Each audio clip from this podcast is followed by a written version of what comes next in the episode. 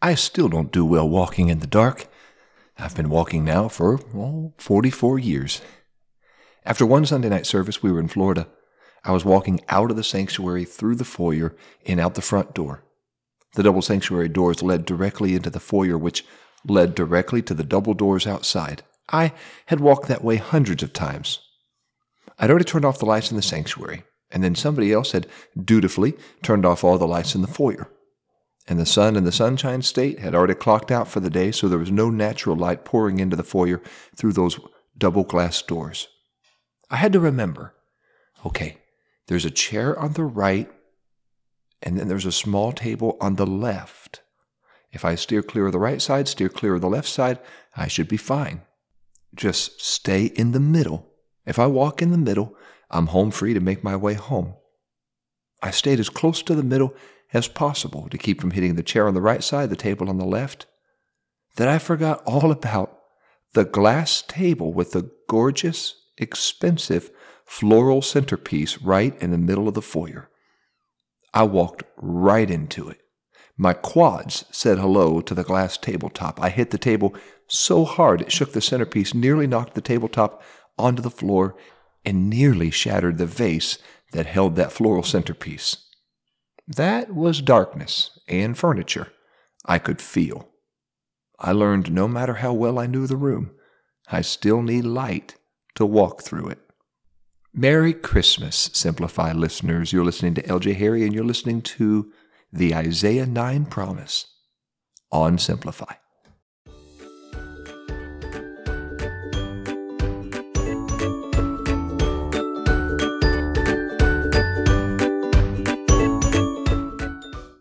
I can't see them, but I know they're there, right outside the gates.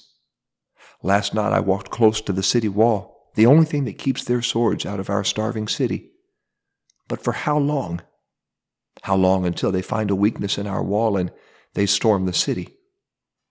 Pastor Isaiah promised God would deliver us from Israel and from Syria, but we'll still have to deal with the ruthless Assyrians.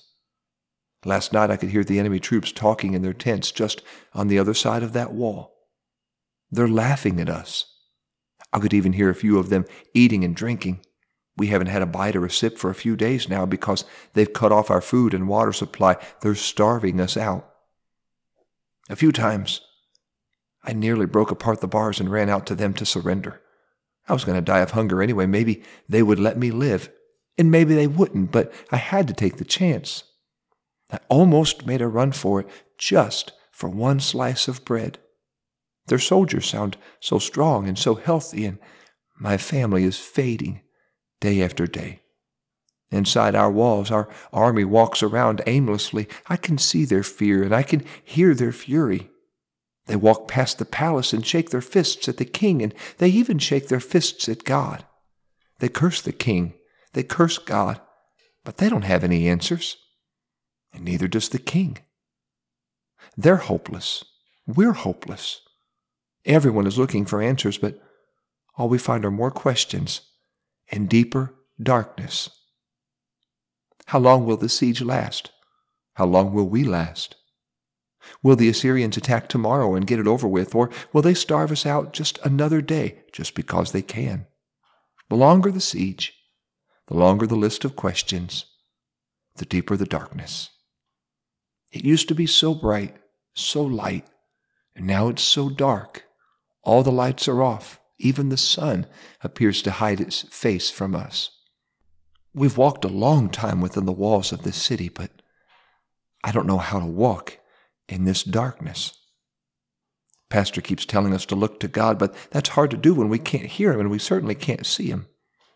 Some in Jerusalem are starting to ask witches and wizards what they should do. Others are running to the cemeteries to get answers from the dead for the questions for the living, but they only come back with even more questions. Such was the state of the union of the nation of Judah during the days Isaiah prophesied. But it wouldn't be like that forever.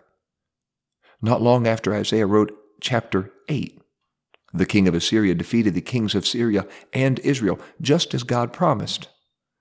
Then the Assyrian king Sennacherib and his ruthless hordes set their sinister sights on Judah.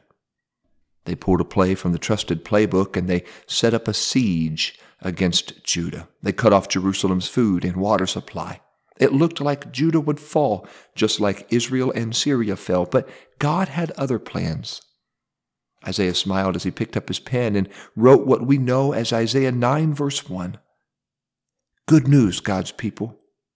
This time of darkness and despair will not go on forever. Isaiah motioned with his hand and drew a map of Judah's sister Israel in the air. He circled two tribes near the north closest to Assyria. When Assyria comes busting through, Zebulun and Naphtali will be the first two tribes to fall. That's the bad news. Sure enough, those two tribes fell first, just like Isaiah foretold. When Assyria marched, they first planted their flags inside the tribes of Zebulun and Naphtali. Over the years, because Assyria had lived there, that region in Israel had become so hated. Israel's enemies brought their idol worship and their unbridled sin, and they lived in those cities in Israel. Streets that were once filled with worship to God and righteousness before God were now filled with gross sin and wickedness, and all of it was happening in the Holy Land. It was so wicked it was nicknamed the Galilee of the Gentiles. Life in Zebulun and Naphtali was about as dark as it could possibly get. There was no light because there was no man of God who heard a word from God to preach to the people of God because there was no one seeking God. As the sun set on the Old Testament, Israel and the rest of the world stumbled into 400 years of darkness known as the 400 silent years, not so much as a match to give the faintest light to that dark region in Israel.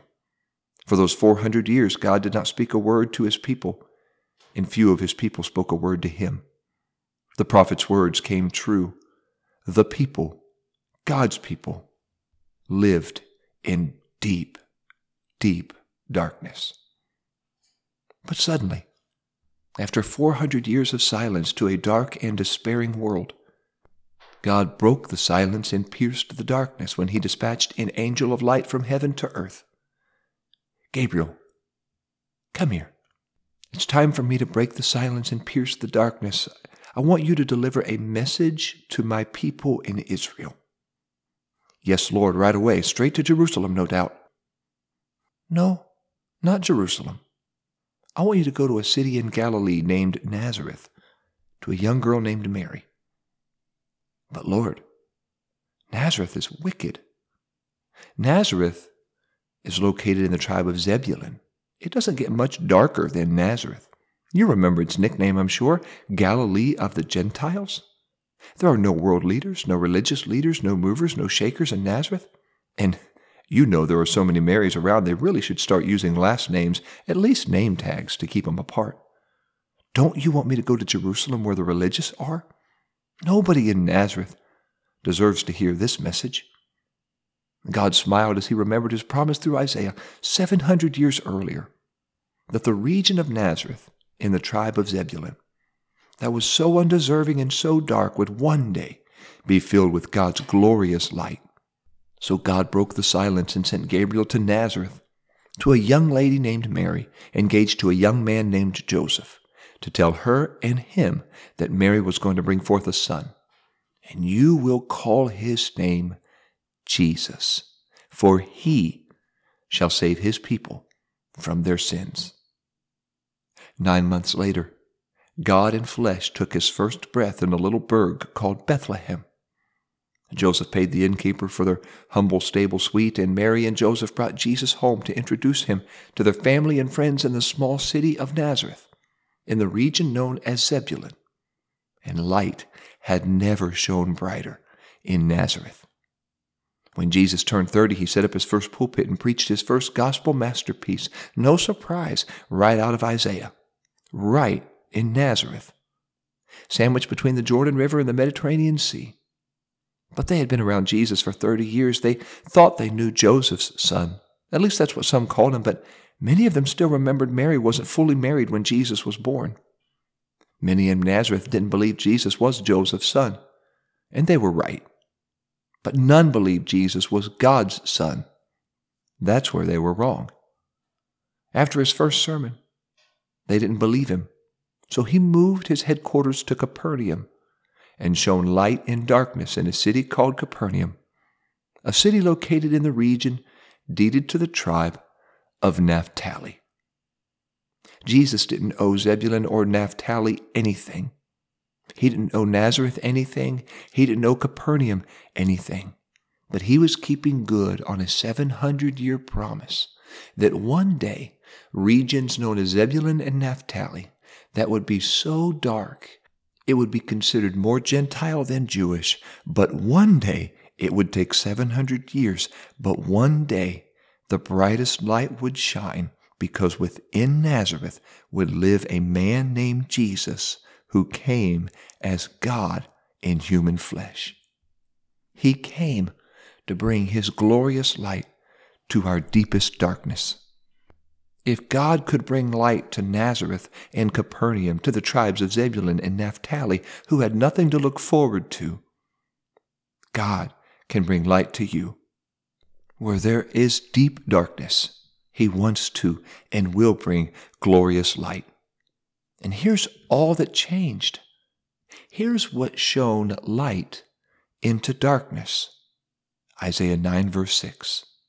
For unto us a child is born, and unto us a son is given, and his name shall be called Wonderful, Counselor, the Mighty God, the Everlasting Father, and the Prince of Peace.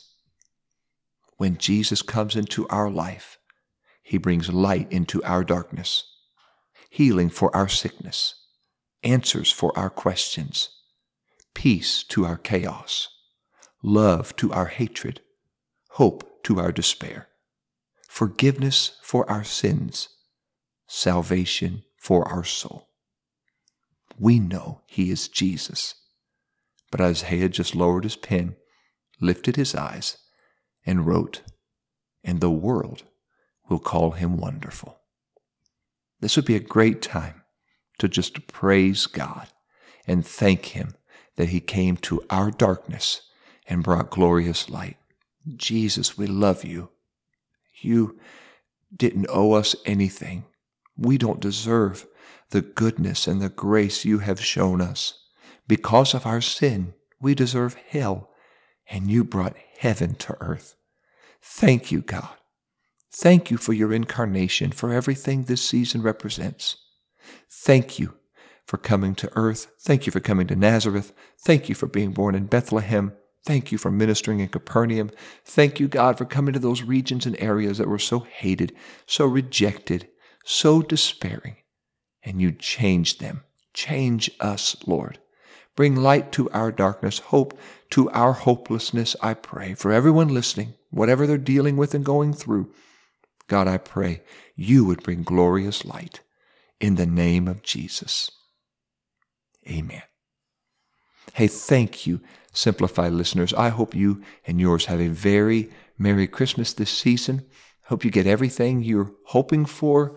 But if you get nothing you're hoping for, I hope you see Jesus as wonderful. And next week, I want to share with you one final episode of 2023 and also share with you where we are in the states and province race. I really haven't brought this up very much, but as we get ready to close out this year, there is but a hairbreadth difference in the downloads between Texas and my state of nativity, Ohio. In fact, Texas leads Ohio by two downloads. That's over the course of the entire year. So, Ohio, you still have one week to continue to download Simplify and bring Ohio above Texas to finish out the year. Now we take a look at the provinces from our neighbor to the north, Canada, and Ontario has a sizable lead over Manitoba, who has a marginal lead over Quebec. So those are the provinces and the most downloads. But around the world, I want to thank, of course, the US and then Canada, and then our friends from down under Australia who have been listening to Simplify. So really the, the heat of the race comes from the US and the two states that are right there at the top, Texas and Ohio, and then Missouri is coming in at a close third. But Texas and Ohio are right there neck and neck. So this is a great chance for the Buckeye State to beat the, the Lone Star State. Let's see how all that plays out over the course of this last week. Here on Simplify, it's been a joy to have you all year long. Looking forward to sharing our final episode with you next week. And always look forward to walking closer with our Jesus as we walk in his glorious light through Simplify.